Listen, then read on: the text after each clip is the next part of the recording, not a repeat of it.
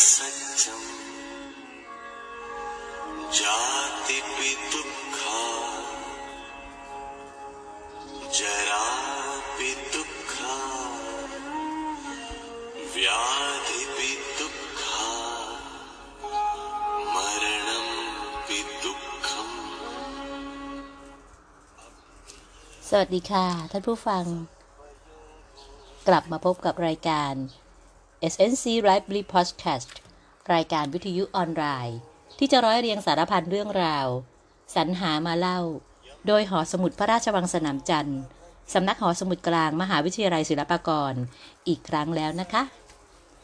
ดิฉันนฤมลบุญญานิตบรรณารักษ์งานบริการสารสนเทศคงทำหน้าที่ผู้ดำเนินรายการเช่นเคยค่ะค่ะสำหรับสัปดาห์นี้นะคะก็จะเป็นสัปดาห์ที่ใกล้จะสุดท้ายสุดของเดือนกุมภาพันธ์แล้วนะคะอย่างที่พี่พร้อมเล็กได้กล่าวไปนะคะในเดือนนี้นะคะก็จะเป็นเดือนที่มีวันสำคัญหลากสัญชาติหลากประเพณีวัฒนธรรมทั้งในส่วนของธรรมเนียมแห่งความกตัญญูควบคู่กับการเฉลิมฉลองเทศกาลไม่ว่าจะเป็นจีนหรือฝรั่งมังค่านะคะและในสัปดาห์นี้นะคะก่อนที่จะเข้าสู่วันสำคัญอีกวันหนึ่งซึ่งเป็นประเพณีวัฒนธรรมทางด้านพุทธศาสนาซึ่งคิดว่าท่านผู้ฟังทุกท่านคงทราบดีอยู่แล้วนะคะว่าในวันศุกร์ที่26กุมภาพันธ์นี้นะคะซึ่งจะตรงกับวันขึ้น15ค่ำเดือน3ก็จะเป็นวันมาฆบูชานะคะซึ่งก็หมายถึงการบูชาในวันเพ็ญเดือน3ซึ่งมีความสำคัญในครั้งพุทธกาลนั้นคือมีเหตุการณ์ที่อัศจรรย์เกิดขึ้นคือพระสงฆ์สาวกของพระพุทธเจ้าจำนวน 1,250 รูปต่างพากันมาเฝ้าพระพุทธองค์ณเวรุวันเมืองราชคฤห์แคว้นมคธโดยมิได้นัดหมายและที่สำคัญพระสงฆ์ทั้งหมดนั้นเป็นพระอรหันต์ที่พระพุทธเจ้าท่านได้แสดงโอวาปาติโมกข์ในที่ประชุมครั้งนั้นด้วยนะคะสำหรับรายละเอียดของวันมาฆบูชานะคะคิดว่าท่านผู้ฟังก็จะสามารถสืบค้นหาความรู้ได้โดยทั่วไปนะคะแต่สำหรับวันนี้พี่พร้อมเล็กก็จะนำเรื่องราวที่เกี่ยวข้องกับพุทธศาสนาในส่วนของพุทธศาสนสถานที่สำคัญมาเล่าสู่ให้ท่านผู้ฟังได้รับฟังกันนะคะวันนี้ก็จะพาท่านผู้ฟังกลับมาที่เรื่องราวของชาวนครปฐมของเราอีกครั้งหนึ่งนะคะหากจะกล่าวถึงประวัติความเป็นมาของเมืองนครปฐมนะคะก็ในการเกิดเมืองครั้งใหม่ครั้งรัชกาลพระบาทสมเด็จพระจอมเกล้าเจ้าอยู่หัวรัชกาลที่4ในสมัยกรุงรัตนโกสินทร์เนี่ยนะคะก็คาดว่าหลายท่านอาจจะพอทราบนะคะว่าเหตุของการฟื้นฟูเมืองให้กลับฟื้นขึ้นเป็นเมืองใหม่ขึ้นอีกครั้งหนึ่งเนี่ยนะคะเกิดขึ้นหลังจากที่ถูกทิ้งร้างไปในราวพุทธศตวรรษที่17เหตุก็เนื่องจากที่พระองค์ทรงพระกรุณาโปรดเกล้าโปรดกระหม่อมให้บูรณะปฏิสังขรณ์พระมหาสถูปเจดีย์อันสถิตอยู่ณบริเวณเมืองนครปฐมโบราณซึ่งเมืองโบราณแห่งนี้นะคะก็สามารถสืบย้อนขึ้นไปได้โดยมีหลักฐานอ้างอิงถึงความเก่าแก่ถึงยุคทวารวดีซึ่งมีความเชื่อกันว่าดินแดนแห่งนี้เป็นที่ประดิษฐานแห่งแรกของพระพุทธศาสนาในสยามประเทศและในส่วนของประวัติของพระมหาสถูปเจดีย์ซึ่งรัชกาลที่4ทรงเรียกขานนามว่าพระปฐมเจดีย์นั้นนอกจากหลักฐานทางโบราณคดีที่อาจสันนิษฐานกล่าวได้กว้างๆว่าสร้างสมัยทวารวดีแล้วก็ยังมีหลักฐานซึ่งเป็นลายลักษณ์อักษรคือตำนานและพงศาวดารซึ่งผูกกล่าวถึงความเป็นมาแห่งพระมหาสถูปเจดีย์นี้จากการค้นคว้าข้อมูลในงานเรื่องการบูรณะปฏิสังขรณ์พระปฐมเจดีย์กรณีศึกษาจากเอกสารจดหมายเหตุ ซึ่งเป็นวิทยานิพนธ์ประกอบการศึกษาระดับปริญญาโทสาขาการจัดการจดหมายเหตุและเอกสารมหาวิทยาลัยศิลปากรเมื่อปีการศึกษา2548นะคะของนฤมล บุญญานิตก็คือพี่พร้อมเองนะคะก็ได้กล่าวถึงเอกสารที่มักมีผู้กล่าวอ้างอิงถึงตำนานเรื่องพญากงพญาพานในเอกสาร3ฉบับด้วยกันฉบับแรกก็คือเรื่องของพระยากงพระยาพานซึ่งคัดจากพงศาวดารเหนือในประชุมพงศาวดารภาคที่1ซึ่งพระราชพงศาวดารฉบับนี้นะคะก็ได้กล่าวถึงการสร้างพระเจดีย์ของพระยาพานเพื่อเป็นการไถ่บาปลดทอนโทษที่กระทำปิตุฆาตลงเรียกชื่อพระเจดีย์องค์นี้ว่าประทมทมในที่นี้สะกดด้วยทอทงมอม้านะคะส่วนรายละเอียดของคำพี่พร้อมได้ขออนุญาตยกไปยังไม่กล่าวในครั้งนี้นะคะค่ะในพระราชวงศาวดารฉบับนี้นะคะก็จะมีข้อความที่กล่าวไว้ว่าให้เสนาบดีคิดการสร้างพระเจดีย์ใหญ่สูงชั่วนกเขาเหินสร้างวัดสูงขออภัยค่ะสร้างวัดเบื้องสูงท่าประทมนะคะประทมที่เป็นทอทงสะกดนะคะซึ่งแปลว่าใหญ่ทมตัวนี้แปลว่าใหญ่นะคะส่วนฉบับที่2นะคะก็คือตำนานพระปฐมเจดีย์ฉบับพญาราชสัมภารากรนามเดิมคือเทศนะคะและฉบับตาประขาวรอดนะคะซึ่งเจ้าพญาธิพากรวงศ์นั้นได้คัดรวบรวมเรื่องตำนานที่ตาประขาวรอดซึ่งเป็นชาวพื้นเมืองนครปฐมมาแต่ครั้งบรรพบุรุษได้จดบันทึกตำนานการสร้างพระเจดีย์ไว้และบันทึกนี้ก็อยู่ในครอบครองของพญาราชสัมภารากรเทศนั่นเองนะคะเจ้าพญาธิพากรวงศ์นั้นท่านได้นำตำนานฉบับนั้นนะคะกับตำนานที่ได้จากพระวิเชียรปรีชานามเดิมคือน้อยนะคะเจ้ากรมราชบัณฑิตฝ่ายพระราชวังบวรในรัชกาลที่1มาประมวลเป็นฉบับเดียวกันเมื่อปีพุทธศักราช2408โดยในตำนานดังกล่าวก็ได้เรียกชื่อพระเจดีย์องค์นี้ว่าพระบันทมบันนะสะกดด้วยบอไม่นานากาศนอหนูแต่ทมยังคงเป็นทมทอทงมอม้าก็คือหมายถึงใหญ่นั่นเองนะคะซึ่งตรงนี้ก็จะมีเรื่องผูกเล่าอีกหลายตำนานด้วยกันนะสำหรับคำว่าบันทมประทมต่างๆเหล่านี้พี่พร้อมจะขออนุญาตยกไปในครั้งคราวต่อไปนะคะส่วนฉบับที่3ก็คือตำนานพระปฐมเจดีย์ฉบับพระยามหาอัคคนิกรและฉบับนายทองกล่าวกันเฉพาะในส่วนของตำนานเรื่องพญากงพระยาพานนะคะที่เราเองก็มักจะได้ยินการเล่าถึงประวัติการสร้างพระปฐมเจดีย์เป็นเรื่องที่เล่าสืบต่อกันมาปากต่อปากหลายชั่วอายุคนความคลาดเคลื่อนในรายละเอียดของเนื้อหานั้นก็ย่อมต้องมีเป็นธรรมดานะคะดังที่พี่พร้อมเล็กได้โพสต์บทความเรื่องการแพร่กระจายของตำนานพื้นบ้านพระยากงพระยาพานของคุณสุพจน์ สุทธิศักดิ์หัวหน้าศูนย์วัฒนธรรมมหาวิทยาลัยคริสเตียนนะคะท่านก็ได้ทำการ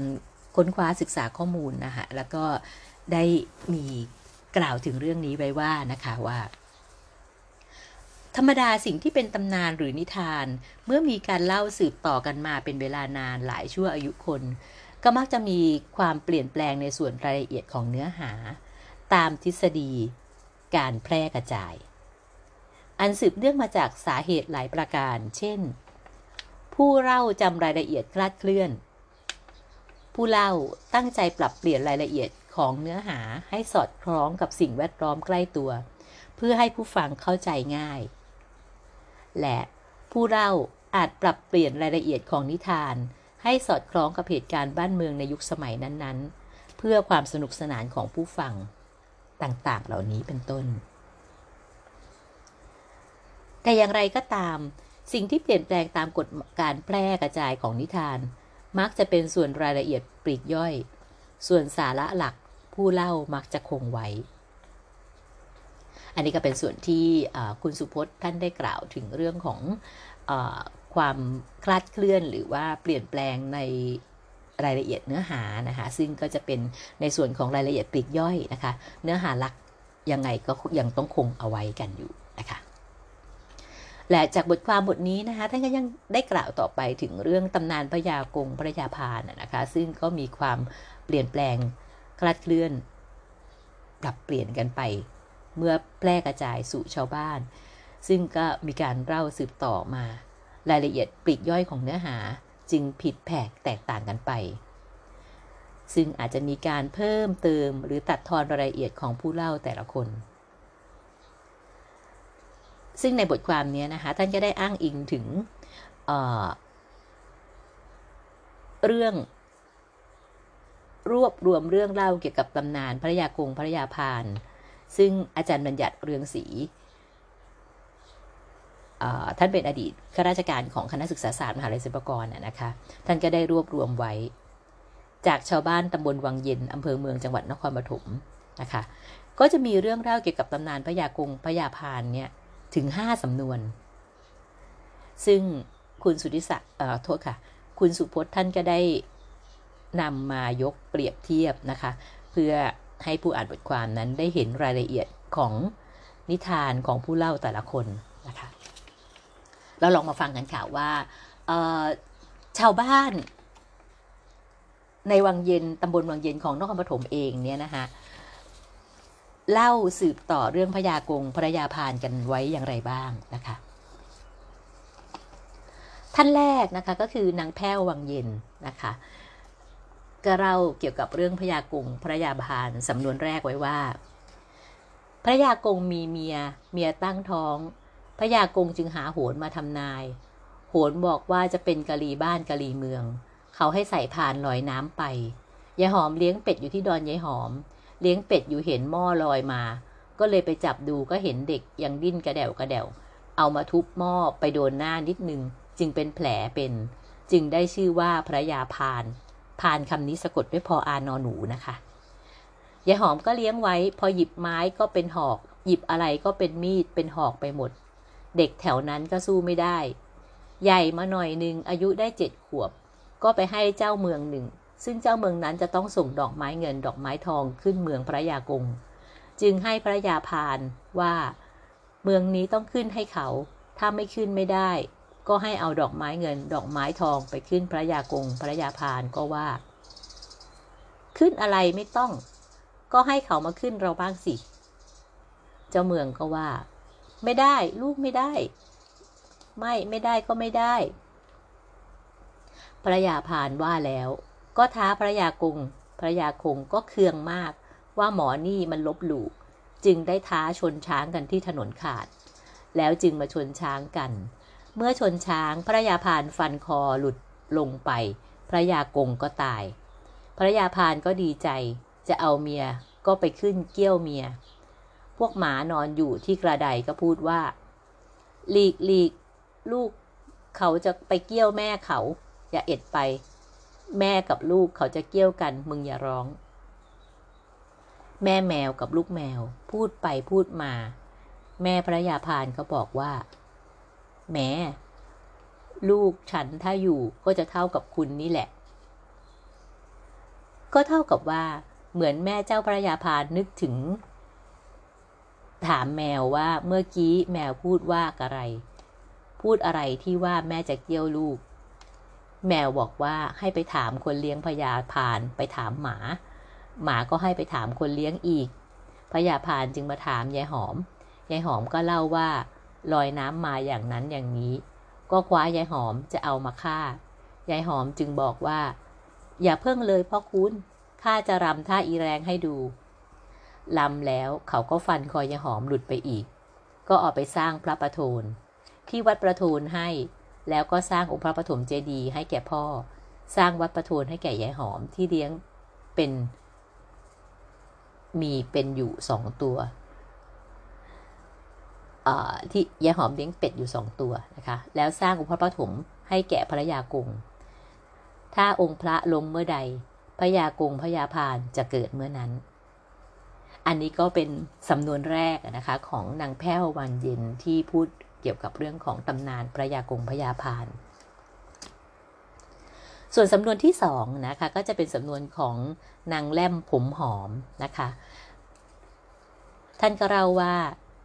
พระยาพานเป็นลูกพระยากรุงเมื่ออยู่ในครรภ์โหรทำนายทายทักว่าเป็นลูกกะลีบ้านกะลีเมืองเอาไว้ไม่ได้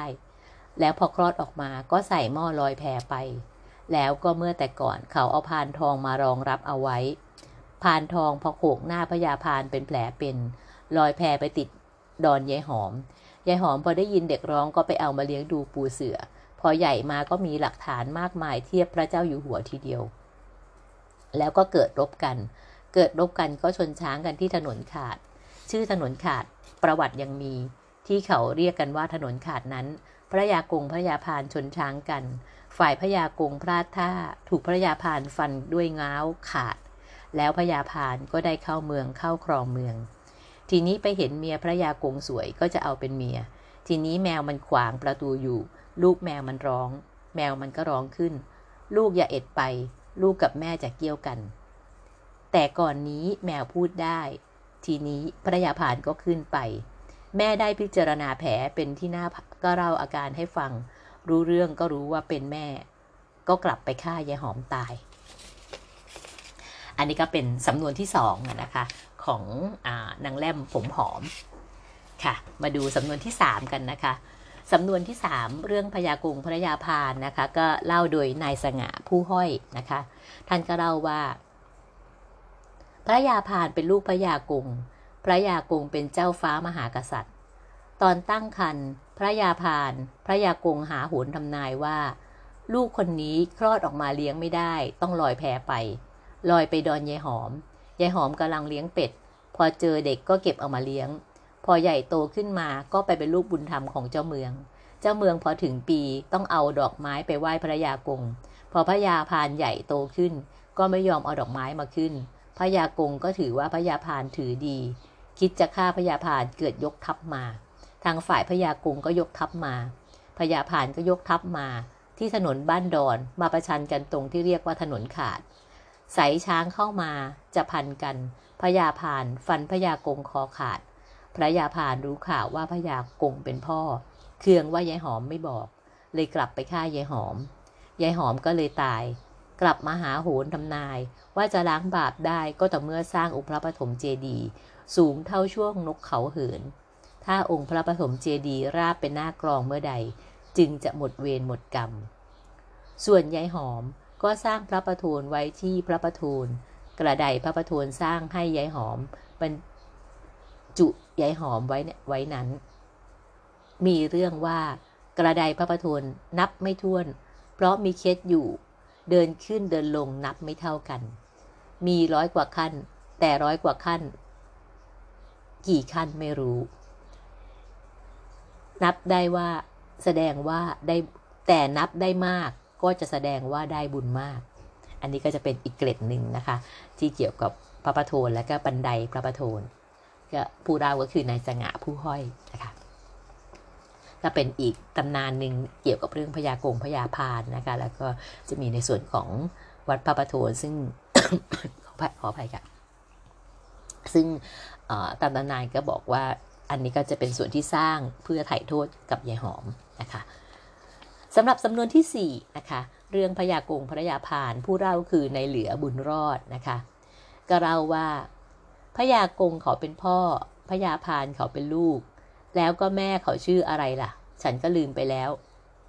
แล้วก็พญาพานเวลาเขาเล่นกับใครจับได้นี่ก็เป็นหอกจับไปก็เป็นดาบเล่นกับใครเพื่อนๆเขาก็ไม่ยอมเล่นด้วยว่าเขาเป็นคนมีฤทธิ์เก่งเกินแล้วเขาก็ว่าหมอดูเขาโหนเขาดูว่าบุตรคนนี้จะเลี้ยงไว้ไม่ดีจะฆ่าพ่อฆ่าแม่เขาให้ใส่แพลอยไปเขาก็ลอยไปจริงๆไปถึงยายหอมดอนยายหอมเขาเอามาอาบน้ำตอนยายหอมเขามาอาบน้ำตอนเที่ยงเขาก็เก็บเอาไปไว้เขาก็เอาไปเลี้ยงโตขึ้นมารู้เรื่องพ่อแม่เป็นอย่างนั้นอย่างนี้เขาก็เลยจะเอาแม่ของเขามาทำเมียแม่เขาสวยตอนแรกเขาก็ไม่รู้ว่าเป็นแม่สมัยนั้นสัตว์พูดได้มันก็พูดว่าคนอะไรแม่ตัวก็จะเอาเป็นเมียเขาก็คิดอะไรกันก็เลยกลับไปถามยายหอมว่าแม่เขาอยู่ไหนยายหอมไม่บอก เขาเลยฆ่ายายหอมตายฆ่าคนเลี้ยงเขาก็เลยสร้างที่วัดประโทนไงสร้างไว้ให้ยายหอมนะแทนคุณให้ที่องค์พระนี่เขาสร้างให้พ่อให้แม่แต่ก่อนมันไม่สวยงามอย่างนี้หรอกเวลามีงานฉลองกันเสียงก็ดัง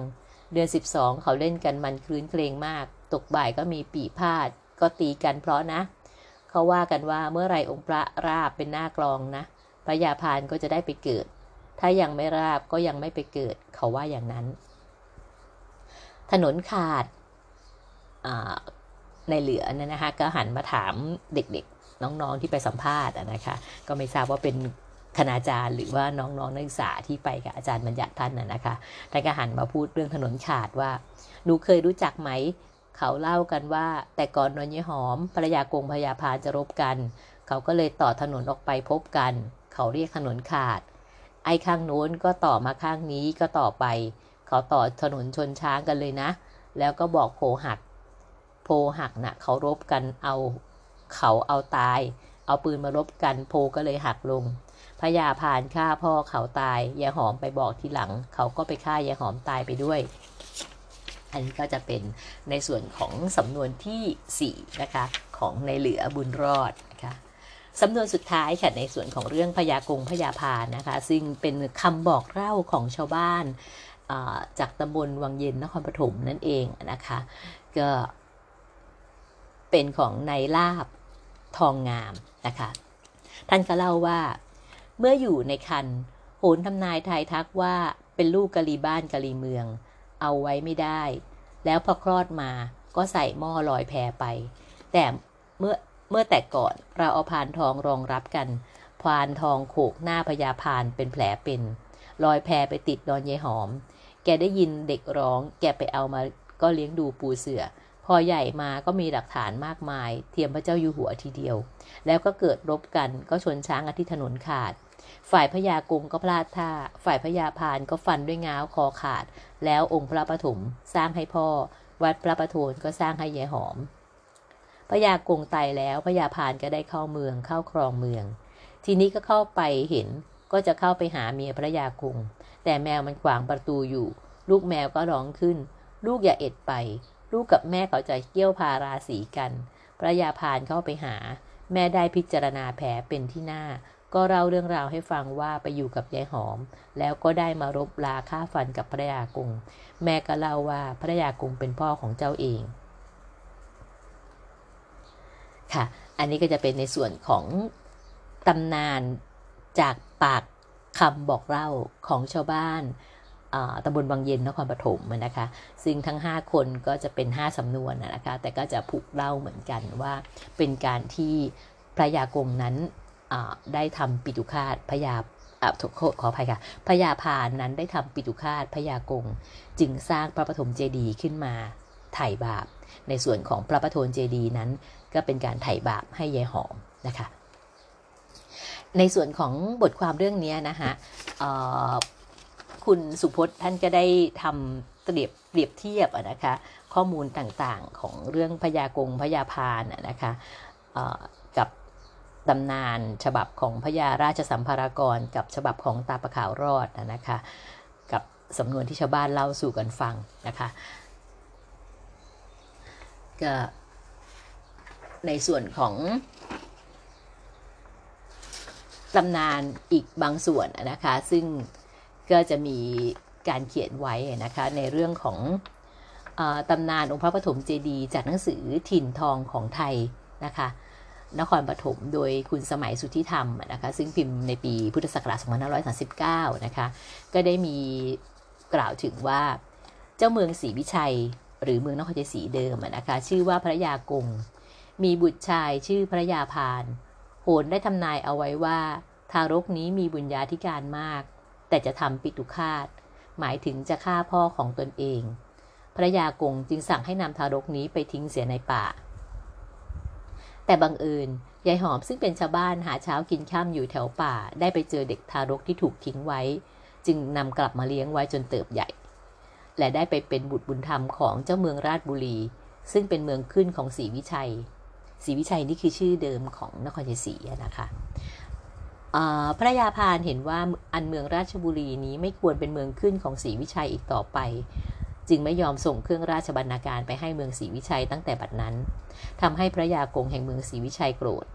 และยกกำลังกองทัพมาปราบที่เมืองมาไปปราบที่เมืองราชบุรีนะคะฝ่ายเจ้าเมืองราชบุรีนั้นก็ได้ให้พระยาพานซึ่งเป็นบุตรบุญธรรมยกกำลังกองทัพออกมาต่อสู้ในที่สุดพระยากงแห่งเมืองศรีวิชัยก็ถูกฆ่าตายในสนามรบพระยาพานจึงได้เคลื่อนทัพเข้าเมืองศรีวิชัยหมายจะเอาภรรยาเจ้าเมืองศรีวิชัยมาเป็นภรรยาตนฝ่ายเทพยดาจึงได้เนรมิตเป็นวิลานก็คือแมวแม่ลูกอ่อนนั่นเองนะคะมานอนขวางบันไดไว้ขณะที่พระยาพานเดินเข้าไปในห้องเพื่อไปหาภรรยาของพระยากงก็ได้ยินเสียงแม่แมวพูดกับลูกน้อยขึ้นมาว่านับประสาอะไรกับสัตว์เดรัจฉานอย่างเราที่ท่านเดินข้ามมารดาของท่านก็ยังคิดจะเอาเป็นเมียเลยฝ่ายมารดาของพระยาพานเมื่อแรกเห็นรอยแผลเป็นที่หน้าผากซึ่งเมื่อตอนคลอดลูกชายออกมาหน้าผากได้ไปกระทบพานจนแตกก็จำได้ว่าชายคนนี้คือบุตรชายของตนจึงได้ยกมือขึ้นอธิษฐานว่าหากชายผู้นี้เป็นบุตรของข้าก็ขอให้มีน้ำนมไหลออกมาจากอกข้าเถิดครั้นสิ้นคำอธิษฐานก็ปรากฏว่ามีน้ำนมไหลออกจากอกของนางจริงๆนางจึงได้เล่าความเป็นจริงทั้งความจริงทั้งหลายให้พระยาพานฟังจนหมดสิ้นพระยาพานครั้นได้ฟังมารดาเล่าความจริงให้ฟังก็รู้สึกเสียใจและโกรธยายหอมที่ไม่ยอมบอกความจริงเสียแต่แรกจึงให้ทหารไปจับยายหอมฆ่าเสียครั้นต่อมาได้สำนึกความผิดที่ตนได้ฆ่าพ่อพระยาพานจึงไปปรึกษาคณะสงฆ์เพื่อหาวิธีไถ่บาปที่ทำไว้ได้รับคำแนะนำว่าให้สร้างเจดีย์สูงชั่วนกเขาเหินพระยาพานจึงได้จัดแจงก่อพระเจดีย์ขึ้นเป็นรูปร่างคล้ายกับลอมฟางสูงชั่วนกเขาบินเหินแล้วบรรจุพระทันตธาตุคือพระเขี้ยวแก้วไว้ด้วยพระองค์หนึ่งเมื่อสร้างสำเร็จก็ทำการฉลอง7วัน7คืนแล้วจึงถวายเขตแดนโดยรอบพระเจดีย์ส่วนขออภัยค่ะแล้วจึงถวายเขตแดนโดยรอบพระเจดีย์ชั่วเสียงช้างร้องถวายค่าพระโยมสงฆ์เป็นจำนวนสัมมโนครัว555ครัวเมื่อเปรียบเทียบเนื้อเรื่องตำนานพระยากงพระยาพานฉบับพระยาราชสัมภารกรและฉบับตาปะขาวรอดกับสำนวนที่ชาวบ้านเล่าท่านผู้เขียนนะคะก็คือคุณสุพจน์นะคะท่านได้กล่าวไว้ว่าก็จะสังเกตเห็นว่ามีรายละเอียดที่ผิดแผกต่างกันออกไปหลายเรื่องนะคะซึ่งท่านก็ได้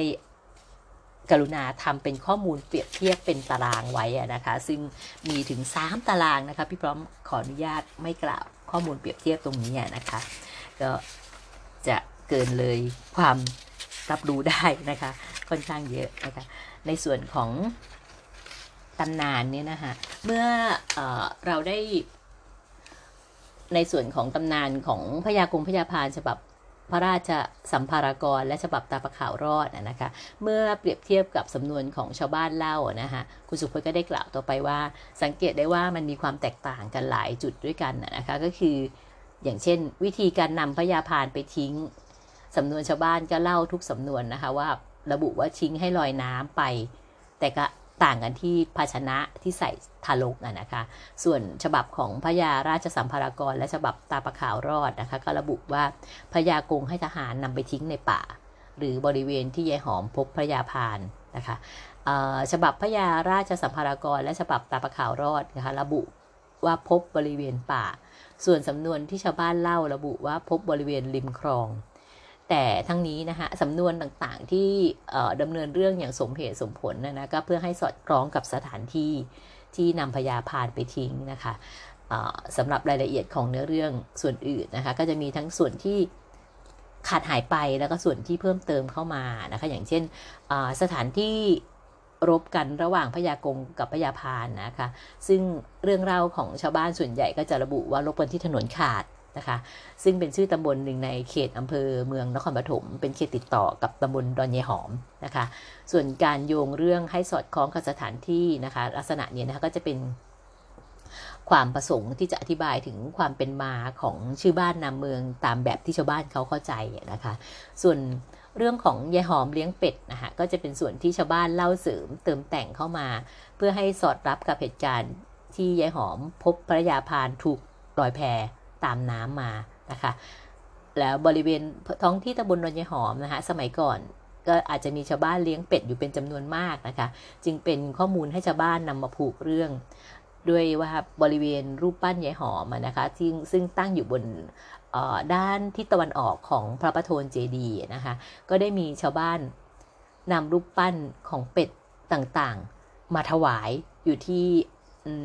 เป็นศาลนะคะเป็นศาลยายหอมอยู่ที่ด้านตะวันตกของพระประโทนเจดีย์ถ้าเราขึ้นไปด้านบนของพระประโทนนะคะเราจะเห็นศาลยายหอมอยู่ตรงนั้นนะคะก็จะมีรูปปั้นเป็ดที่ชาวบ้านนำมาถวายกันเยอะมากเลยนะฮะแล้วก็สำหรับ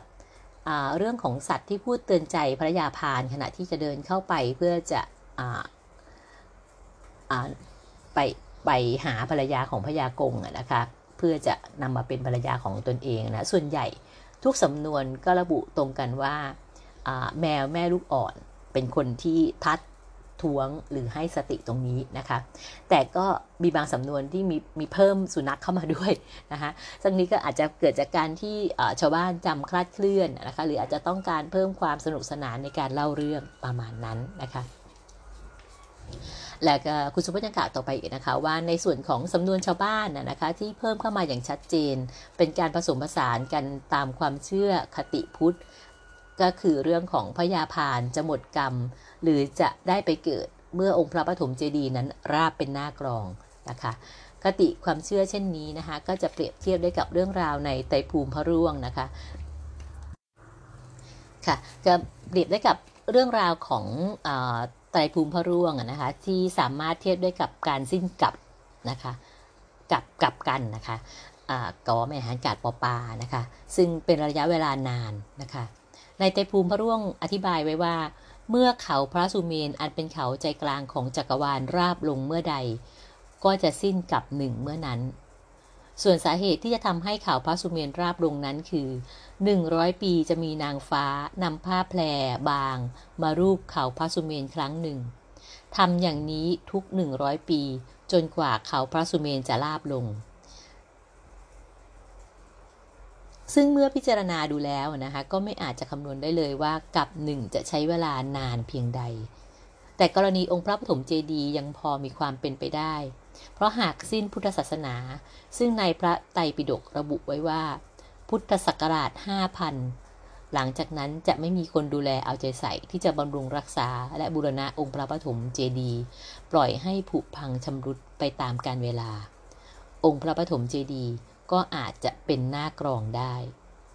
แต่ก็ใช้เวลาไม่น้อยจึงเป็นการแสดงให้เห็นว่าโทษของการฆ่าพ่อแม่ผู้บังเกิดเกล้าจัดเป็นอนันตริยกรรมคือกรรมหนักซึ่งยากที่ผู้กระทำดังกล่าวจะแก้ไขให้หลุดพ้นจากกรรมที่ก่อไว้นะคะทั้งหมดนั้นก็จะเป็นในส่วนของเรื่องราวเกี่ยวกับการสร้างพระปฐมเจดีย์เพื่อไถ่บาปนะคะในส่วนของการสร้างพระประโทนเพื่อไถ่บาปที่ฆ่ายายหอมของพญาพานนะคะสำนวนของชาวบ้านก็มีการกล่าวไว้เกือบทุกสำนวนนะคะแต่ฉบับของพญาราชสัมภารกรและฉบับตาประขาวรอดไม่ได้กล่าวไว้นะคะทั้งนี้ทั้งนั้นนะคะก็อาจจะเป็นได้ว่าชาวบ้านนั้นโยงเรื่องราวเพื่อให้สอดคล้องกับปูชนียสถานทั้งสองแห่งนะคะแต่อย่างไรก็ตามนะคะสาระสำคัญของตำนานเรื่องพญากงพญาพานหรือการเกิดองค์พระปฐมเจดีย์นะคะทุกสำนวนนั้นก็ได้กล่าวตรงกันนะคะว่าพญาพานสร้างพระปฐมเจดีย์สูงชั่วนกเขาเหินเพื่อไถ่บาปที่ฆ่าพ่อนะคะซึ่งคุณสุพจน์ซึ่งเป็นผู้เขียนนะคะท่านก็บอกว่าพิจารณาแล้วนะคะก็สอดคล้องกับลักษณะของการแพร่กระจายของนิทานหรือตำนานที่จะผิดแตกต่างกันไปในส่วนรายละเอียดปลีกย่อยแต่คงความสำคัญเอาไว้และท่านยังได้เสนอต่อไปนะคะว่าถ้าจะศึกษาการแพร่กระจายตำนานเรื่องพญากงพญาพานให้จริงจังควรจะเก็บเรื่องเล่าของตำนานเรื่องนี้ที่แพร่กระจายไปยังถิ่นอื่นๆมาวิเคราะห์ดูด้วย เพราะว่าเรื่องที่ท่านได้นำมาวิเคราะห์นั้นจะเป็นเพียงเรื่องที่เล่าสู่กันฟังภายในจังหวัดนครปฐมของเรานั่นเองนะคะค่ะเป็นอย่างไรบ้างคะท่านผู้ฟังตำนานของพระยากงพระยาพานที่คิดว่าหลายๆท่านนะคะในวัยเด็กอาจจะได้เคยเรียนนะคะในหนังสือแบบเรียนภาษาไทยในรุ่นราวคราวเดียวกับพี่พร้อมเล็กนี่น่าจะได้เรียนค่ะนะคะในหนังสือภาษาไทยแบบเรียนภาษาไทยสมัยก่อนจะมีเรื่องของตำนานพระยากงพระยาพานคือเรื่องของพระปฐมเจดีย์อยู่ในหนังสือแบบเรียนของเราด้วยนะคะแล้วก็เมื่อเราเติบโตขึ้นนะคะเราได้อ่านเอกสารนู้นนี้นั้นมากขึ้นนะคะแล้วก็จะมาพบเรื่องของตำนานเรื่องของพงศาวดารต่างๆที่กล่าวอ้างถึงเรื่องของประวัติความเป็นมาพระปฐมเจดีย์นะคะซึ่งในส่วนของประวัติความเป็นมาพระปฐมเจดีย์นะคะพี่พร้อมเลยจะขออนุญาตนำมาเล่าให้ท่านผู้ฟังได้ฟังในครั้งคราวต่อไปในส่วนนี้วันนี้ก็จะเป็นเพียงเรื่องของการสร้างตามตำนานของพระยากงพระยาพานนะคะซึ่งชาวนครปฐมเองเราก็อาจจะเคยคุ้นนะคะว่านครปฐมเองนั้นก็ได้มีการสร้างอนุสาวรีย์พระยากงไว้ด้วยนะคะอยู่ตรงไหนนะคะก็คือตรงบริเวณเชิงสะพานบริเวณท่ารถเมล์ขาวนะคะตรงนั้นจะมีรูปปั้นพระยากงสร้างขึ้นไว้อยู่ซึ่งถามว่าสร้างขึ้นนานขนาดไหนพี่พร้อมเล็กตั้งแต่เกิดมานะคะปัจจุบันนี้ก็อีก3ปีเกษียณแล้วนะคะก็เห็นรูปปั้นนี้มาตั้งแต่เด็กนะคะและก็ยังพยายามตามหาอยู่นะคะว่าอนุสาวรีย์พระยากงนี้ได้สร้างขึ้นในสมัยใดเท่าที่ได้มีข้อมูลมาแล้วในเบื้องต้นเนี่ยนะฮะก็สันนิษฐานว่าสร้างขึ้นในยุคของนายกเทศมนตรีของนครปฐมนะคะเข้าใจว่าเป็นสมัยนายกสว่างนะคะก็อย่างไรก็ตามตรงนี้ยังไม่เป็นที่ยุตินะคะก็หากท่านผู้ฟังท่านใดนะคะซึ่งอาจจะเป็นคนเก่าของเมืองนครปฐมนะคะหรือท่านใดที่มีเอกสารอ้างอิงกล่าวถึงการสร้างพระยากงอนุสาวรีย์พระยากงนะคะที่บริเวณท่ารถเมล์ขาวนะคะเชิงสะพานที่ก่อนที่เราจะข้ามไปกรุงไทยสาขานครปฐมนะคะท่านใดมีเอกสารนะคะถ้าจะกรุณานะคะจะนำมาให้ทางศูนย์ข้อมูลภาคตะวันตกหอสมุดพระราชวังสนามจันทร์ของเรานะคะได้ศึกษาค้นคว้าและเผยแพร่ต่อไปนะคะก็จะกราบขอบพระคุณเป็นอย่างยิ่งนะคะเพราะว่าพี่พร้อมเองนั้นก็ทำหน้าที่ตรงนี้แล้วก็พยายามตามเรื่องราวของการสร้างอนุสาวรีย์พระยากงตรงนี้นะคะก็มาระยะหนึ่งนับปีแล้วค่ะนะคะซึ่งสอบถามไปทางกับบุคลากรของทางเทศบาลเมืองนครปฐมนะคะก็ได้มีการสอบถามไปกับบางท่านก็ยังไม่ได้รับทราบข้อมูลอะไรเพิ่มเติมนะคะก็หวังนะคะหวังว่าท่านผู้ฟังที่ฟังรายการอยู่ตรงนี้นะคะท่านใดที่เป็นชาวเมืองนครปฐมหรือว่ามีส่วนเกี่ยวข้องหรือว่ามีแหล่งที่จะชี้แนะนำได้นะคะยินดีอย่างยิ่งนะคะถ้าจะแนะนำชี้แหล่งให้พวกเราได้รวบรวมข้อมูลนะคะเก็บไว้ให้ลูกหลานของชาวนครปฐมของเรานะคะได้ซึมซับรับรู้ประวัติความเป็นมาของเมืองของพวกเราไว้นะคะค่ะสำหรับรายการ SNC Lively Podcast ในวันนี้นะคะพี่พร้อมเล็กก็ต้องขออนุญาตกล่าวคำว่าสวัสดีค่ะพบกันใหม่ในครั้งหน้านะคะพี่พร้อมเล็กก็จะนำเรื่องราวดีๆกลับมาฝากท่านผู้ฟังอีกค่ะสำหรับวันนี้สวัสดีค่ะ